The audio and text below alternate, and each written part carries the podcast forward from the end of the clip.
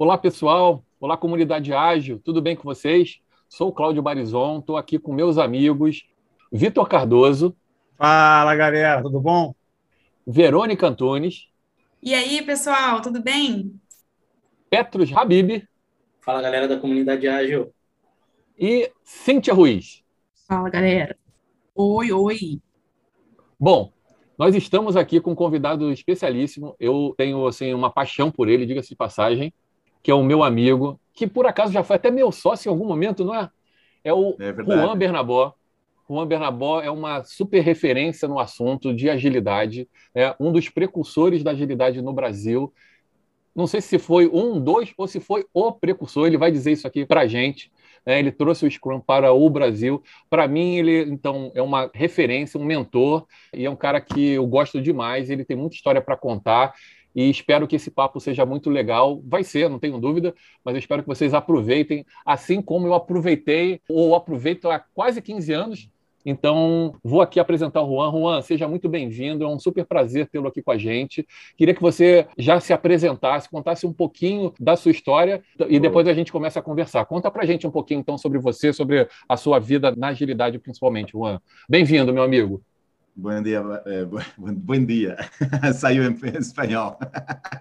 uh, obrigado, Bari. Obrigado aí por, por me hostear aqui. E obrigado aí à comunidade Ágil, a vocês aí, a Verônica, a Vitor, a Pedro, a Cíntia uh, e o Bari, o Cláudio. Bom, meu nome é Juan Bernabó, faz, sei lá, mais de 20 anos que eu vim para aqui para o Brasil. E só um pouquinho da minha história, né? Acabei fazendo um caminho um pouco não convencional, acabei saindo da escola com... Meu pai me deu um computador quando eu tinha 10 anos, com 12 anos a escola já não fazia mais sentido.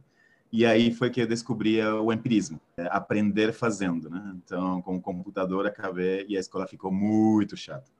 E a partir daí comecei a empreender.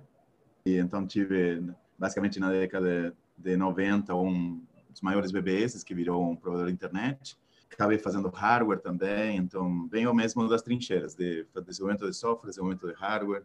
Comecei com Basic, depois fui para Assembly, depois fui para C, depois fui para bastante coisa aí.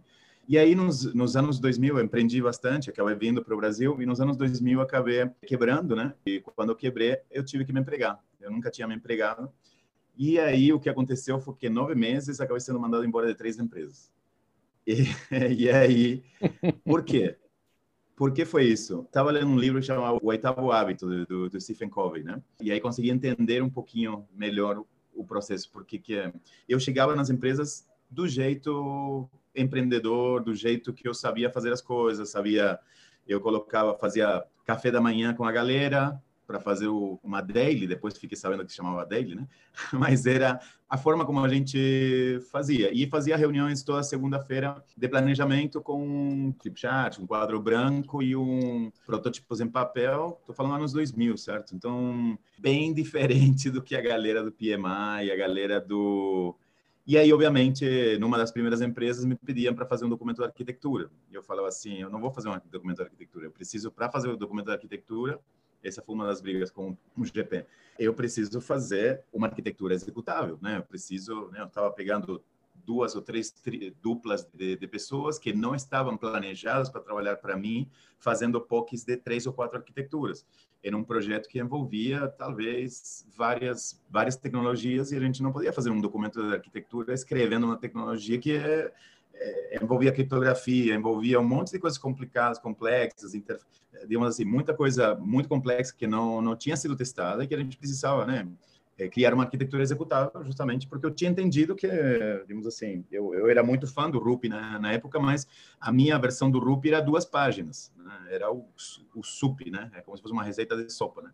Então era muito simples, na verdade.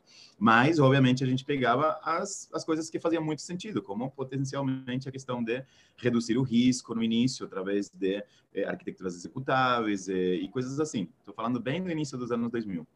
E aí o que aconteceu foi que justamente as três empresas me mandaram embora. E aí o que eu percebi foi que a grande maioria das empresas estava completamente a gestão nas empresas eh, não entendia absolutamente nada sobre como gerir o trabalho baseado em conhecimento.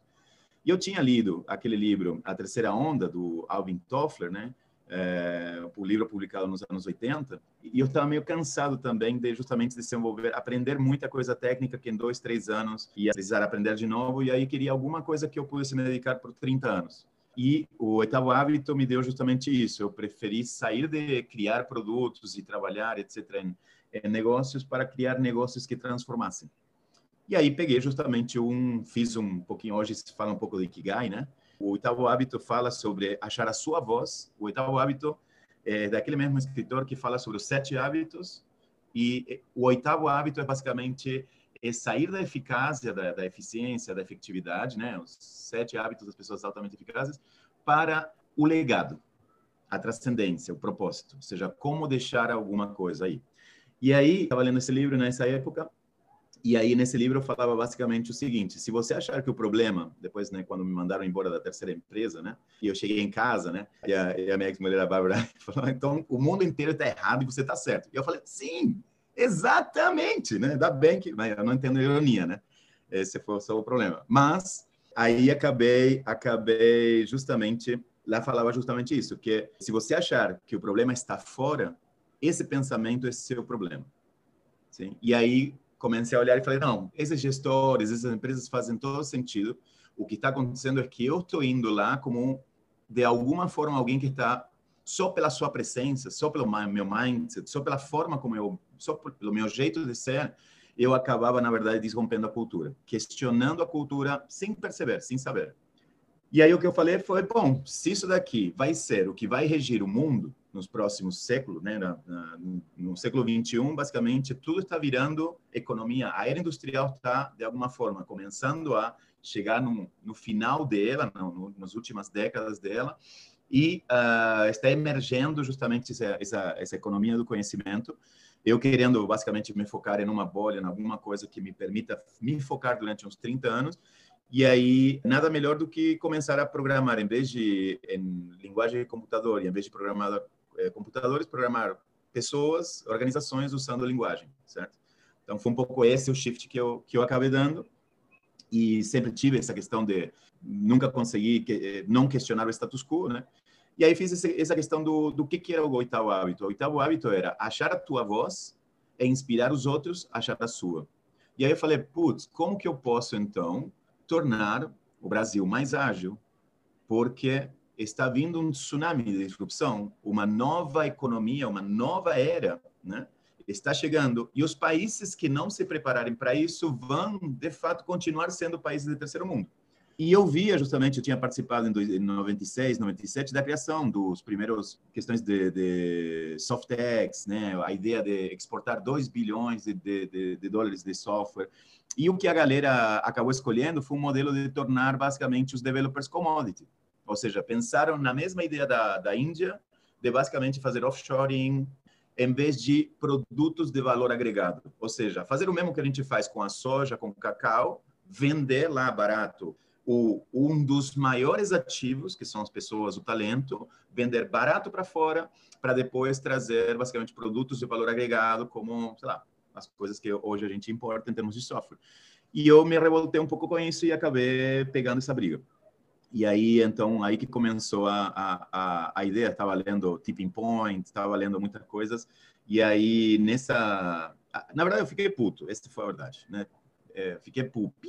E aí, nesse processo de ficar muito, muito chateado com o que estava acontecendo na minha vida, um pouco pela, pela quebra e não poder, de fato, me, me integrar no mercado de trabalho, sabendo que tinha muito valor o que eu sabia e o que fazia sentido para eles, comecei a, a, justamente tomei uma decisão que foi queimar os barcos. Eu falei assim, eu não vou ganhar dinheiro a não ser que alguma empresa me chame para transformá-la.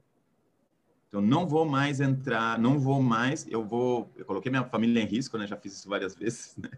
É bem doido. É verdade, Mas, gente. A... Eu já vi isso, né? Eu vi isso. É, então, é fato, né? Isso, né? O, o Juan é. é esse cara mesmo. E aí acabou que passei um ano tentando vender Agile, ninguém queria essa porra. Porque aí o pessoal falava assim: ah, é Qual ano isso, Juan? Qual ano? Isso foi, acho que foi 2004, 2005, se não me engano. Ok. Aí foi, tentei um ano vender isso daí, eu falei, caraca, é... então tive que aprender a vender, né? Tipo, tive que aprender a introduzir porque não tinha demanda.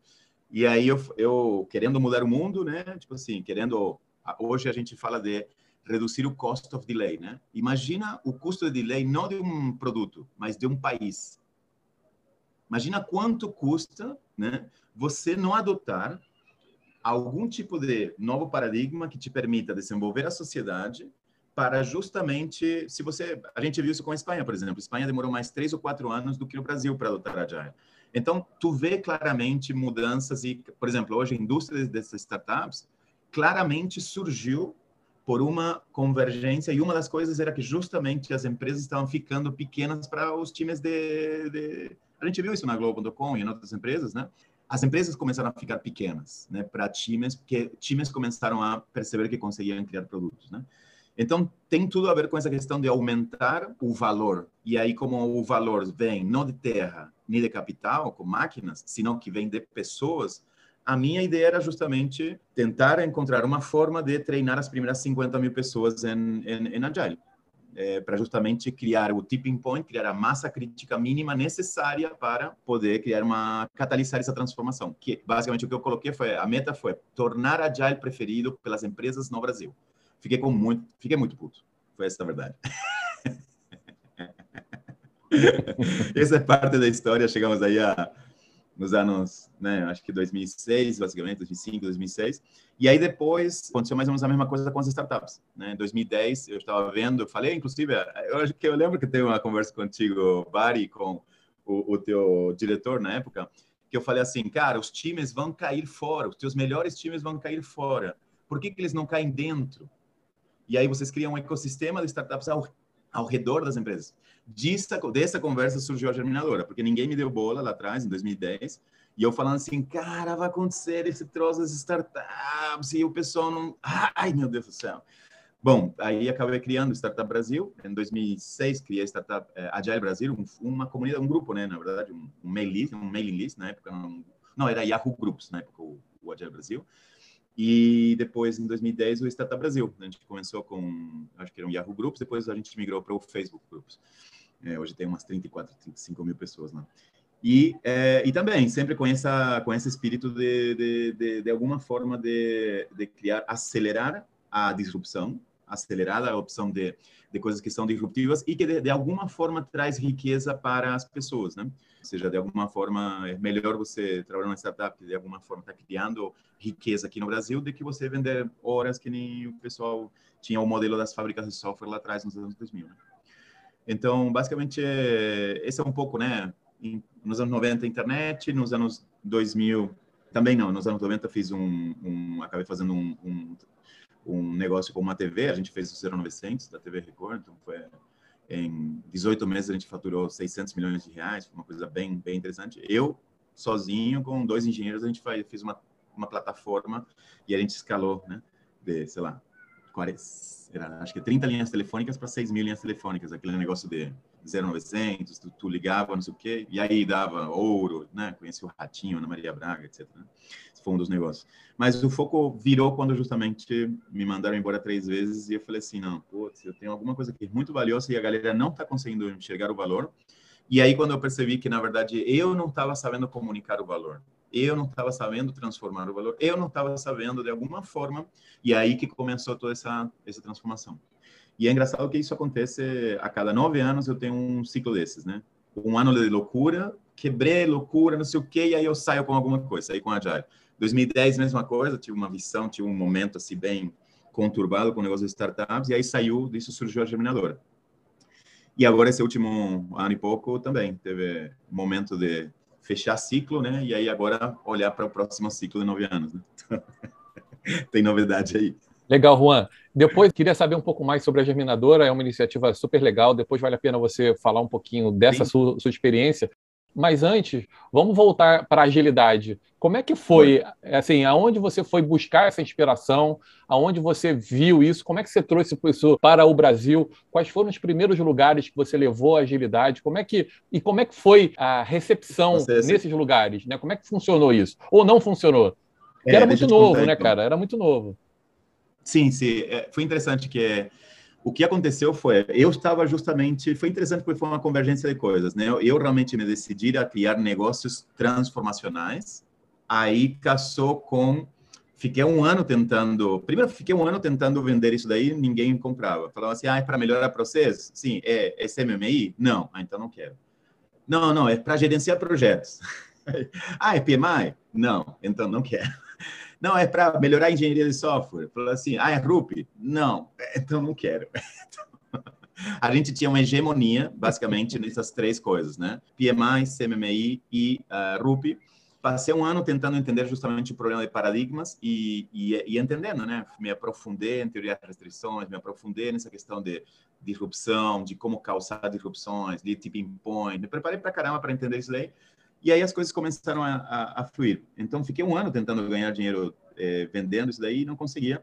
Aí criei um grupo né, que se chamava Agile Brasil. E o que a gente fez foi, fizemos uma pequena reunião entre uns três ou quatro pessoas. Tinha o Papo, que hoje está no Google, né? Tinha o Yoshima, tinha o Adail, que foi uma das pessoas que trouxe o FDD aqui no Brasil e trabalhava para a Borland. É, basicamente, criamos uma pequena conspiração. E aí a gente começou, na verdade, a de alguma forma questionar um dos maiores grupos que tinha aí, que eram os grupos de PMI e os grupos de CMM. Então tinha 3 mil pessoas, se não me engano, no grupo de CMM.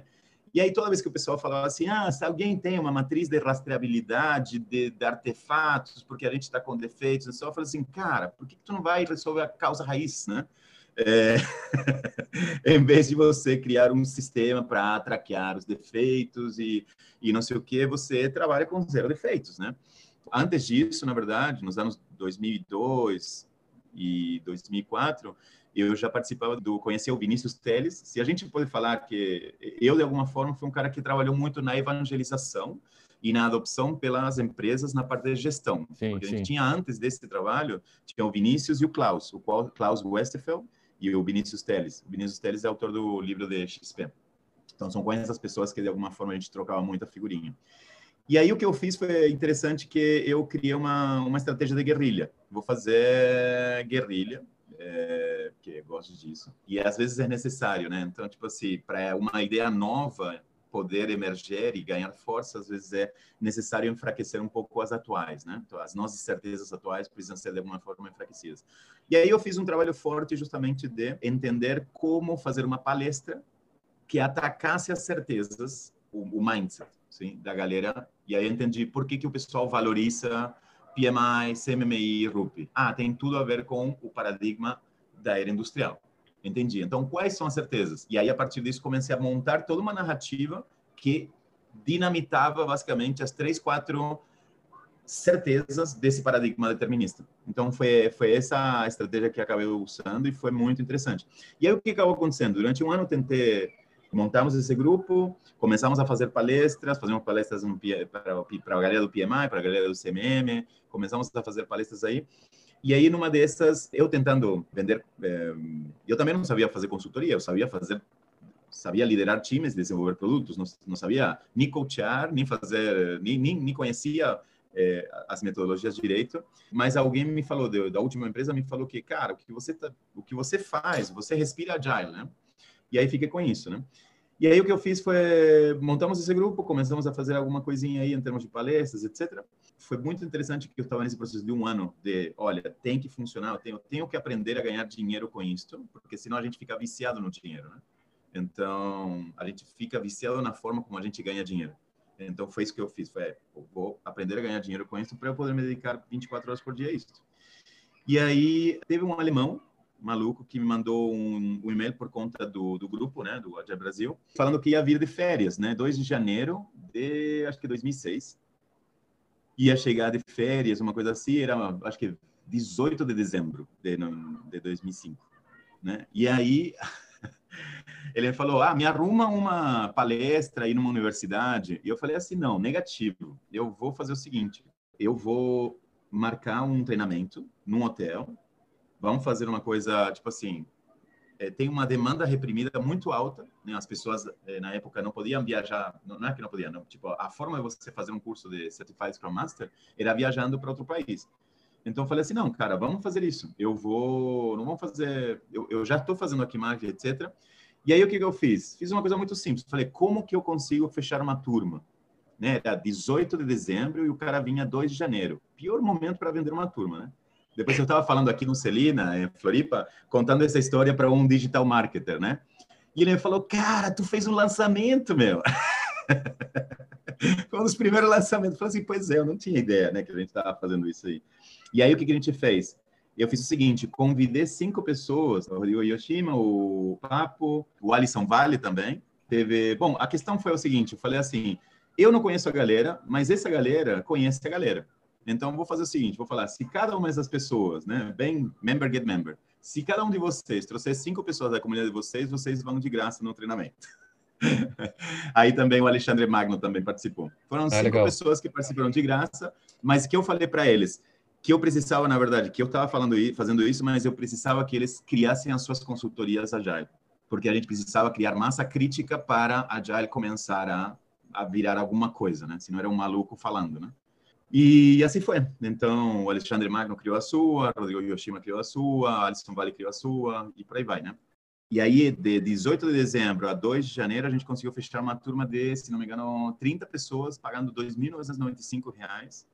Então, foi um case de agilidade e de lançamento, né? Legal. E de loucura, né? Porque, assim, foi muito louco o momento, né? Natal, etc, né? E um assunto totalmente assunto novo totalmente não. E aí que comecei a voltar, aí voltei a ganhar dinheiro com a Agile, né? Porque aí é, voltei a ganhar dinheiro com a Agile, não. Comecei a ganhar dinheiro com a Agile. E aí comecei, porque eu falei assim, eu preciso, na verdade, uma forma, eu preciso de alguma forma criar uma massa crítica, pelo menos as primeiras 50 mil pessoas. Obviamente, no início eu pensava muito menos, né? As primeiras 300 pessoas, 500 pessoas, 3 mil pessoas.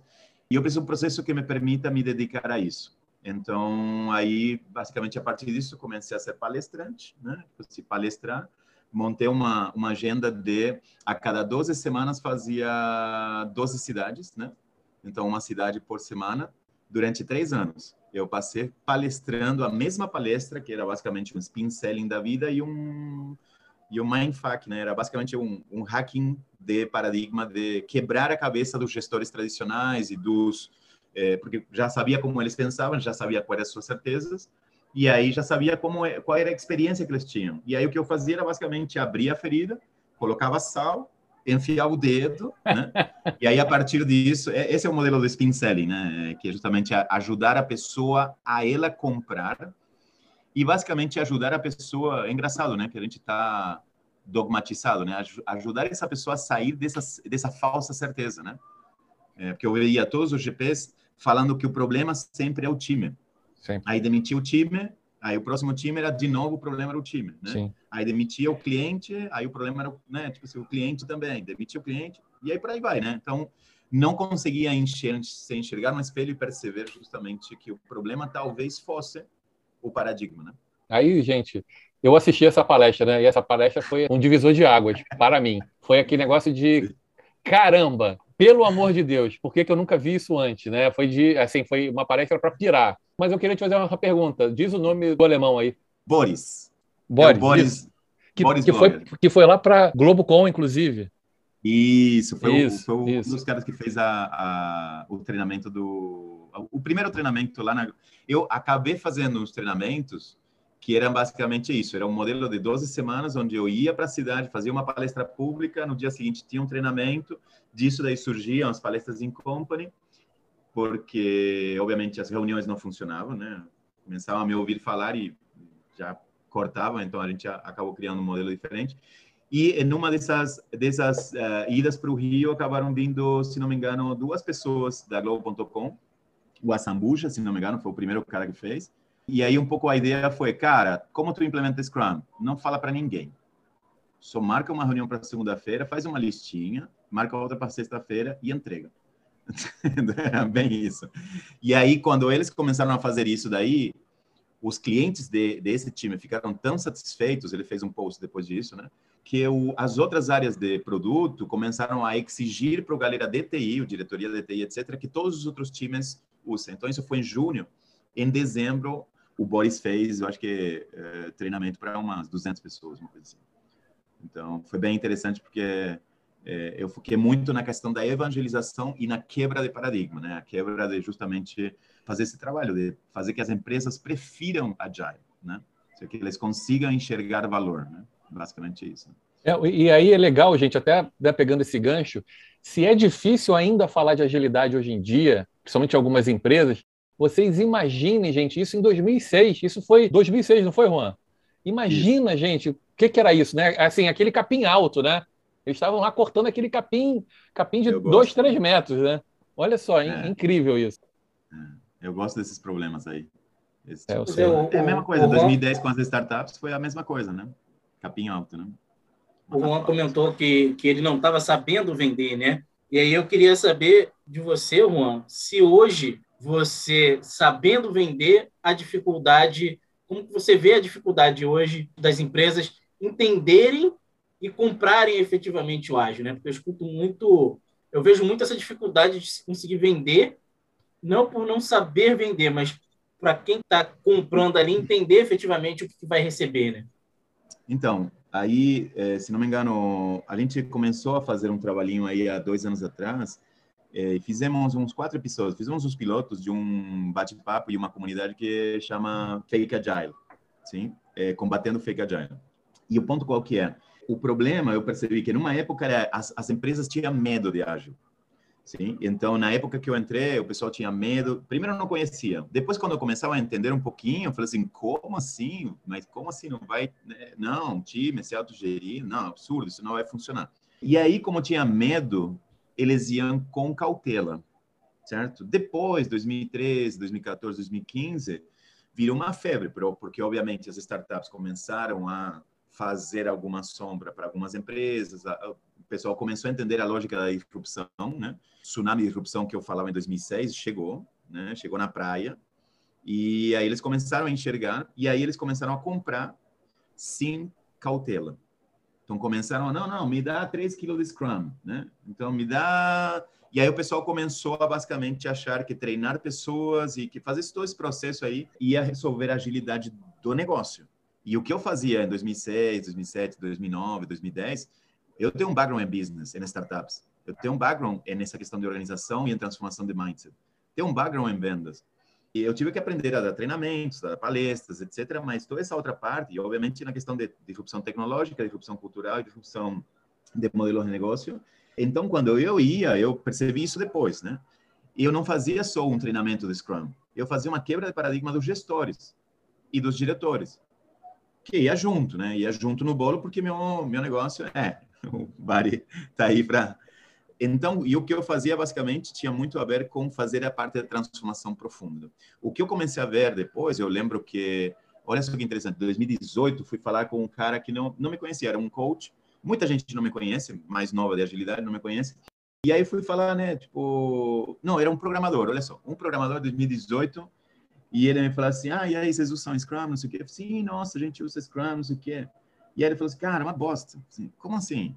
Eu fiquei, doeu, certo? Falei, porra, cara, aquilo, eu trouxe, aquilo trouxe, não sei o quê. E ele falou assim, é, não, pessoal, tipo, microgerencia, não sei o quê, isso aqui, ou seja, não, não, não é Scrum.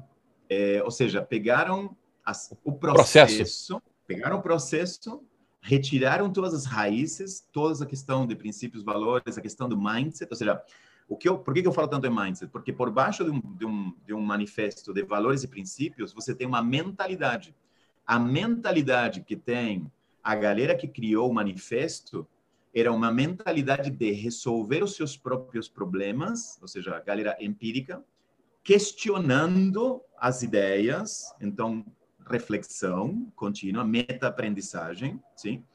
Essa galera escreveu o manifesto. Dessa galera surgiram os processos, que foram os métodos, processos, abordagens, etc. Mas eu nunca falava, eu vendia a questão de processos ágeis. O que eu vendia era agilidade, sim, da carinha triste do cliente para a carinha feliz do cliente. Se você for ver alguma palestra minha, você vai ver que desde sempre fala assim, cara, não tem um backlog, não é um projeto, não é isso. O que tem é dores de clientes e agora essas dores resolvidas. E aí qual que é o jogo? É no menor tempo possível, com a menor burocracia possível, você identificar qual que é a maior dor, maior valor que você pode entregar para o cliente e entregar a porra do maior problema resolvido. É tão simples quanto isso. É, é muito simples, na verdade. Mas, obviamente, as empresas não estavam preparadas para tanta simplicidade, né? Então, uh, o que acabaram fazendo foi pegando né, as, os processos e, adota, e tentando domar os processos e tirar essa parte do, do paradigma. Por quê? Porque, obviamente, eles não conseguiam fazer essa, essa, essa mudança profunda do mindset, da percepção sim? E o meu trabalho era todo esse, porque como eu tinha feito a questão de venda do paradigma, né? O meu trabalho era muito isso. Só que eu não entendi isso até muito depois. E aí o cara me falou isso, eu falei assim, aí fiquei profundamente ofendido, né? Porque eu falei, cara, 2018 e 75% das empresas têm fake agile. 75% das empresas que usam agile fazem agile, não o agile que a gente acreditava no início dos anos 2000, que era justamente de fazer que o valor flua, que a galera possa. Eu, hoje eu tenho uma forma muito simples de explicar Agile, ou qualquer coisa, na verdade, não é nem Agile. É, cara, tu pega uma organização, esquece cargos, esquece silos, esquece departamentos, esquece processos. Tu coloca num flip chart carinhas felizes. Fiz isso numa telecom em 2018. Carinhas felizes, sim. O teu objetivo, o jogo da tua empresa não é mais entregar lucratividade financeira para os teus acionistas.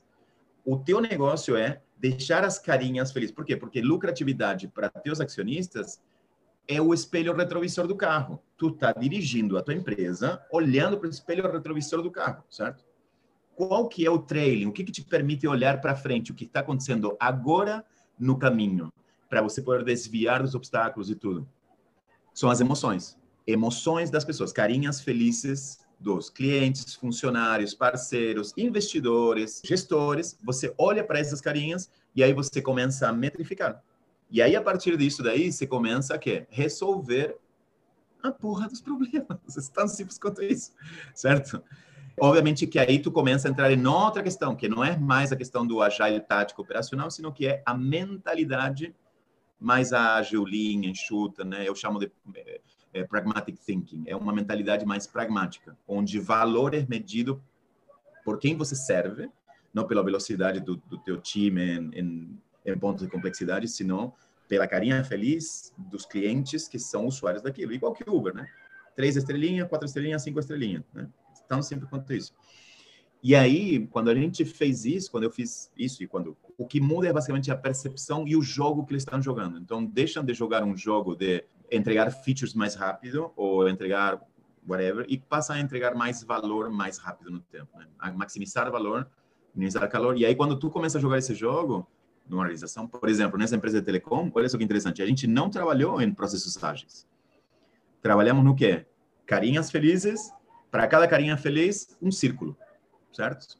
Um time de pessoas de várias áreas. CFO junto com a menina do supervisora do call center, por exemplo, mais o PO da, da app de self-service dessa telecom. E aí, quando a gente começou a medir as carinhas, a carinha do cliente, tipo, os primeiros três né, ofensores da carinha feliz do cliente, eram, o primeiro era que para resolver um problema, eles tinham que ligar 4.75 vezes, ou seja, quase cinco vezes ligar para o call center para resolver um problema. Em média. Isso significa que tinha gente que ligava 12 ou infinitas vezes, né? E imagina, isso é totalmente anti o que eu acredito que seja ágil, né? Não tem a ver com entregar software mais rápido, é servir, entregar valor para quem a gente serve, na verdade, né? E aí, a, a partir dessa, de ajudar a Modern Mindset, eu falei assim, cara, vai em entrevista, conversa lá, o CFO, fala com teus clientes, fala não sei o que, começa a sair dos relatórios e passa a falar com as pessoas, narrativas, realidade, entender e aí, quando eu falaram com os clientes, os operadores, os supervisores, os gestores supervisores, o diretor do, do call center, o presidente do call center terceirizado, descobriram, olha só que interessante, descobriram que tinha uma cláusula no contrato de terceirização de, dessa empresa, sim, que era basicamente um SLA. Em menos de três minutos, você precisa desligar o telefone, atender a ligação, ou te bater na mãozinha. E aí isso causava 5 mil pessoas no call center atendendo, jogando o jogo de atender menos de 3 minutos. Olha só como métricas são super complicadas. Isso aí vem de, de, da teoria das restrições, né? Dime como me medes, te direi como me comporto. E aí, a gente só mudou isso aí. Eu falei assim, cara, vocês ganham dinheiro quando vocês atendem em menos de 3 minutos? É isso? Se vocês atendem em 4 minutos, você não ganha dinheiro. Se vocês ganham, vocês ganham dinheiro quando vocês atendem em menos de 3 minutos. Aí, tela azul, né? A galera lá. e aí, não. Tá, então, por que, que vocês estão fazendo isso? Não, para reduzir os custos. Tá, mas vocês têm um call center cinco vezes maior, porque vocês vão ter cinco vezes mais ligações, e vocês estão me falando que é para reduzir o custo. Porque tem que ligar cinco vezes, não uma vez. O que, que seria o ideal? E aí os caras falam assim, ah, que resolvesse o problema na primeira ligação. Assim, ok, então essa deveria ser a métrica. Sim? A métrica deveria ser justamente resolver o problema na primeira, na primeira ligação. Por que eu estou falando tudo isso aí? Porque tem exatamente a ver com o que a gente fez com a Agile. Quantidade de squads que a empresa tem, quantidade de pessoas treinadas em Agile, quantidade de... E nada disso, de fato, aumenta o valor que a empresa consiga, de fato, entregar na ponta para o cliente, nem a agilidade na qual a organização, o negócio, de fato, reage às mudanças disruptivas que a gente está enfrentando agora. E aí, só para fechar isso daí, então o que a gente fez foi OKRs, né, a cada três meses. Primeiro medimos isso daí, as carinhas felizes. O que aconteceu? Chegaram justamente no parafuso certinho da empresa. Mexeram nele, a gente tirou essa cláusula, colocamos First Call Resolution. Vamos mudar o jogo. É uma coisa que eu falo há pelo menos uma década e meia. Não é para mudar as pessoas, é para mudar as regras do jogo. E aí, por isso isso conecta muito com Fake Agile não é para mudar as pessoas e não é para insistir. A mudança de cultura não se gera a partir de dogmatizar as pessoas com novas ideias. Porque aí continuamos tendo uma, agora uma organização dogmática usando processos ágeis. Sim? Em vez de uma organização mais pragmática, que era o espírito que estava por trás do manifesto né, e os valores, que era, cara, a gente está aprendendo a fazer, a primeiro parágrafo, nós estamos aprendendo a fazer e entregar mais valor, refletindo, né? E ensinando os outros a fazer a mesma coisa. A gente copiou e colou. Muitas empresas, o que não compram é justamente essa parte mais da reflexividade e essa questão mais do pragmatismo, de justamente olhar, peraí, o que a gente está fazendo faz sentido? Será que a gente está... Qual que é a causa raiz disso? Ah, pô, tem uma cláusula no contrato, tem uma, uma forma como a gente mede as pessoas no RH por incentivos individuais que está indo contra completamente o espírito da agilidade isso está gerando um monte e não vai ter retrospectiva nenhuma que te resolva esse problema, porque não é um problema do time, é um problema do sistema, é um problema do jogo, né? Então, eu não sei se eu consegui responder se era fácil de vender ou não, mas o que eu vejo hoje, que o maior problema a partir de 2018, eu fiquei bem ofendido, foi, caralho, a gente criou uma indústria na qual, de alguma forma, a gente perdeu a essência da agilidade. Sim? E por que a gente perdeu? Porque as pessoas que estão aí como coaches, como consultor, não, não é isso. Né? As empresas obrigam você a vender aquilo, que, né? Time como me medes, time como comporta. Né? A indústria de agile se transmutou para uma indústria que vende o que as, as empresas compram. Então, aí, de alguma forma, e aí, obviamente, se as empresas querem se manter vivas e se os consultores querem se manter vivos, provavelmente tenham que vender aquilo que é eu estava fazendo isso por uma questão de propósito, né? De transformar. É, as empresas vão entrar e vender aquilo. Ah, tu quer. Eu já me neguei a, a treinar 250 pessoas no Scrum. Falei, cara, tu, teu problema não é Scrum. Eu, eu falei uma coisa bem engraçada. Eu falei assim: o pessoal me chama, uma empresa, 250 pessoas para treinar, e fala, cara, tu, tu, tu pode treinar essas 250 pessoas? Eu assim, deixa eu te explicar o que você está fazendo. Tu tá me chamando, tu, é como se fosse no médico. Tu vai no médico, e aí pede para o médico te fazer uma receita de um antibiótico. Qual o teu problema? Falta de antibiótico. Receita aí. Eu falei, não, cara, falta de solução não é o problema, não é a definição do problema. Falta de solução é temos problemas de entregar no prazo, temos problemas de satisfazer nossos clientes, temos problemas de... Esses são os problemas. Então, falei isso para ele, falei assim, cara, eu vou resolver, não vou... Meu objetivo não é eh, implantar Agile na tua empresa, implantar Scrum na tua empresa. Meu, meu objetivo aqui, como bom profissional que eu sou, e eu cuido disso, é que você, a tua empresa, satisfaça melhor os teus clientes. E uma das formas que a gente intervém na tua empresa é com Scrum. Só que na época, por exemplo, o que a gente percebeu foi que o gargalo da organização para tornar a organização mais ágil, e aí é outro assunto, não é, é o agilidade tática, né, operacional, é a agilidade do negócio, era na verdade a tomada de decisões que os diretores faziam. Tipo, tinha oito unidades de negócio, né, brigando entre si porque eles tinham basicamente cada um uma métrica diferente. Os caras, cada um desses tinha três ou quatro eh, GPs e aí os GPs brigavam pelos recursos, nas né, pessoas, não sei o que, e é tudo uma bagunça. Aí a gente organizou essa conversa, um cambanzão de ponta a ponta, de, do início do, do início da, da venda até o final da venda dos projetos, tipo 200 cartões aí no nível bem estratégico da organização, ou seja, o jogo da organização. E a gente colocou algumas métricas e a partir disso eles começaram a poder priorizar por valor, em vez de ficar startando. Então eles começaram a organizar a venda para vender a capacidade que eles tinham de times, sim, em vez de vender projetos que não temos times para entregar, né? Tipo assim, começaram a, a, a venda estar caçada, né, just in time com o, a capacidade. E aí eles começaram a poder basicamente fazer um trade-off. Cara, Banco do Brasil aqui, se a gente não entregar agora, qual que é o custo de não entregarmos isso? Peraí, qual que é o custo disso aqui? Não, cara, a gente acabou de entregar uma versão para uh, para esses caras. E aí esses outros são um novo cliente, não sei o que. Pô, então o custo... Ah, ok, então vamos priorizar isso daqui. Em vez de brigar, começaram a negociar de uma forma um pouco mais, né? Priorizar o backlog de uma forma, de, do backlog da organização, né? E aí só depois, seis meses depois que a gente treinou as pessoas em Scrum.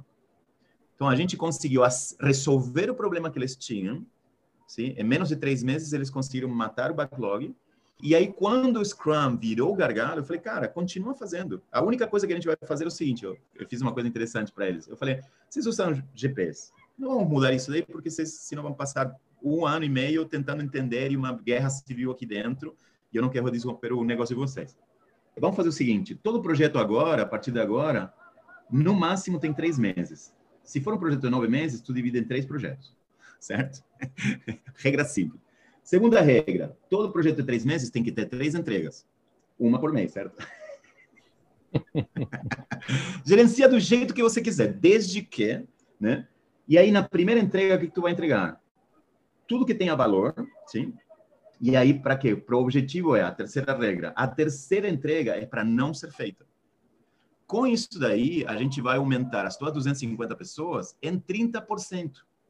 Porque tu vai começar a não fazer trabalho, entregar valor, né? A curva é essa, né?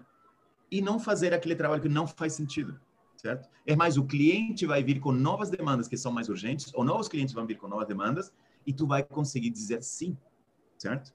Então, com poucas regras, a gente mudou completamente o jogo da organização. E aí, acho que a outra regra era priorizar por uh, cost of delay. Então, a partir e, e, priorizar com pequeno, médio e grande, sabe? PMG por projeto, tipo, por demanda do cliente, não por feature, nem por, né? Então, o que que eu vejo? Por que eu falei tudo isso daí? Porque realmente ficou, me doeu essa questão de 2018 do sentir que um pouco o que a gente tinha começado lá atrás, é, de alguma forma, a, as empresas, a forma como as empresas contratam as empresas de consultoria e agilidade e até gerem os seus próprios Scrum Masters e coaches, não permitem. E aí, a partir disso, comecei a conversar. Comecei com uns 40 coaches. Eu estava muito com as startups. E aí, comecei com uns 40 coaches. E todo mundo me falava assim, cara, então, mas isso não posso falar, isso não sei o quê. Eu falei, caralho, a gente voltou a ser dogmático. Agora a gente está na era do agile dogmático, onde tu tem os melhores especialistas que não podem falar. Fala assim, não, eu não posso falar que o paciente tem câncer. Então, a gente vai dar uma aspirina, porque, né, se eu falar que tem câncer, me, me manda embora, certo? E aí muita gente frustrada, muitos coaches, muitos agilistas super fortes, frustrados porque as empresas não permitiam, né, status quo aí basicamente nas empresas não permitiam que justamente fizessem essa transformação profunda. E aí isso me doeu profundamente. Por isso que é, a gente começou a, a, brincar com esse negócio de fake agile. Mas eu acho que agora, 2020, né, com a pandemia e tudo, o pessoal agora está pedindo, pelo amor de Deus, me salva, né, para a galera da agile, né? porque a coisa ficou feia. Né? Não foi no amor, foi na dor, né, Juan? É, pois é. Eu tenho uma, uma frase, o que eu estava tentando fazer nos últimos 20 anos foi acelerar. Eu tenho o seguinte: uma crise é uma decisão que a gente não tomou. Nossa, que interessante. Uma crise acontece porque é uma decisão que a gente não tomou lá atrás. E na crise, quando chega a crise, o que, que é? No japonês, o caráter japonês, são dois caracteres. Um é perigo e outro é oportunidade. Então, uma crise tem as duas coisas, duas lados dessa moeda, certo? Crises e oportunidade juntas. Certo? O que, que, é sorte? Sorte é, na verdade, quando tu, tu tem uma oportunidade e você está preparado. Certo? Então, a ideia justamente um pouco era ajudar a galera que a galera que se preparou a ter sorte, de alguma forma. Porque eu estava falando há 20 anos sobre esse tsunami de disrupção digital que no final acabou chegando e e esses de, agora, esses próximos 10 anos é, é, vão ser, se esses últimos 10 anos de startups, etc., acharam que foi muita disrupção, os, esses 10 anos aqui, de 2020, 2030, é inacreditável o nível de disrupção que, que a gente vai, vai, vai ter. Muito, muito, muito grande. E agilidade, para mim, é uma, né? Mas aí não agilidade tática operacional, agilidade do negócio, da estratégia, né? Dos indicadores macro, né? É, para que justamente a galera que está nos times possa simplesmente fazer o seu trabalho, né? Tipo, não ficar brigando com, com uma gestão ou com uma diretoria, etc., e não poder fazer o seu trabalho, né? Então, um pouco é isso que eu, que eu vejo. Desculpa que eu estou reclamando hoje, né? Excelente, Juan. Para a gente poder encerrar aqui, que, que recomendações você daria para a galera? Alguma dica, recomendação de livro, podcast, enfim, alguma recomendação para a nossa comunidade? Cara, eu gosto aqui? muito, eu gosto muito do, de um clássico aqui que, é, que sempre recomendo, que é o, uma novelinha que se chama A, a Meta do Goldratt, sim. E ele é muito muito interessante porque justamente isso. É, para mim ela me ajuda muito a me direcionar. Normalmente numa num sistema tem uma coisa que é o que está pegando agora como era, por exemplo, essa cláusula no contrato né, do SLA, naquela telecom, era isso. Tipo, tu muda isso e muda completamente a realidade, né? Então, se eu tivesse que indicar, eu faria isso. E lembrar que vocês são hackers de realidade, não são implementadores de processo, nem melhoradores de processos. São hackers de realidade, ou seja, precisam de alguma forma ir des, é, é, dando a pílula azul para que a galera comece a escolher a, né, a pílula para ajudar a justamente fazer essa mudança de, de paradigma, né? Eu, eu sinceramente, eu estou com, com vontade de trabalhar agora justamente um, talvez um grupo, não sei, de mentores, de, mentor de mentors, né? Mentor, mentorear os mentores, mentorear os coaches, né? Para justamente essa questão de aumentar a capacidade de transformar organizações, catalisar a transformação, eu chamo, né? O, o trabalho é muito de catalisar ou hackear a realidade, né? E aí, quem sabe se vocês abrirem um canal, de repente a gente pode talvez fazer uma, uma conversa sobre isso com, com a comunidade de vocês. Eu estou com muita vontade de voltar a, a falar sobre isso e, e justamente a conseguir colocar um pouco de, desse know-how que, que eu percebo que está muito, está precisando muito agora, né? Legal. Disso daí, cada vez mais. Pode ser uma roda de conversa, né? Pode ser uma boa roda de conversa. Sim. Legal. Se toparem, a gente vai fazer. Muito bom, Juan. Mas agora eu vou pedir para a gente dar uma interrompida aqui. E eu queria fazer um convite para todo mundo que está escutando esse podcast, esse episódio. A gente vai interromper ele agora, mas a gente vai continuar e vai ter uma segunda parte. O Juan vai contar um pouquinho para a gente, então, sobre o mundo de startups, esse momento de disrupção que a gente está vivendo. Vamos pedir para o Juan dar mais dicas sobre agilidade. E fica o convite, então. A gente dá uma paradinha agora e volta no próximo episódio. Beleza, turma? Esperamos todos vocês. Até lá!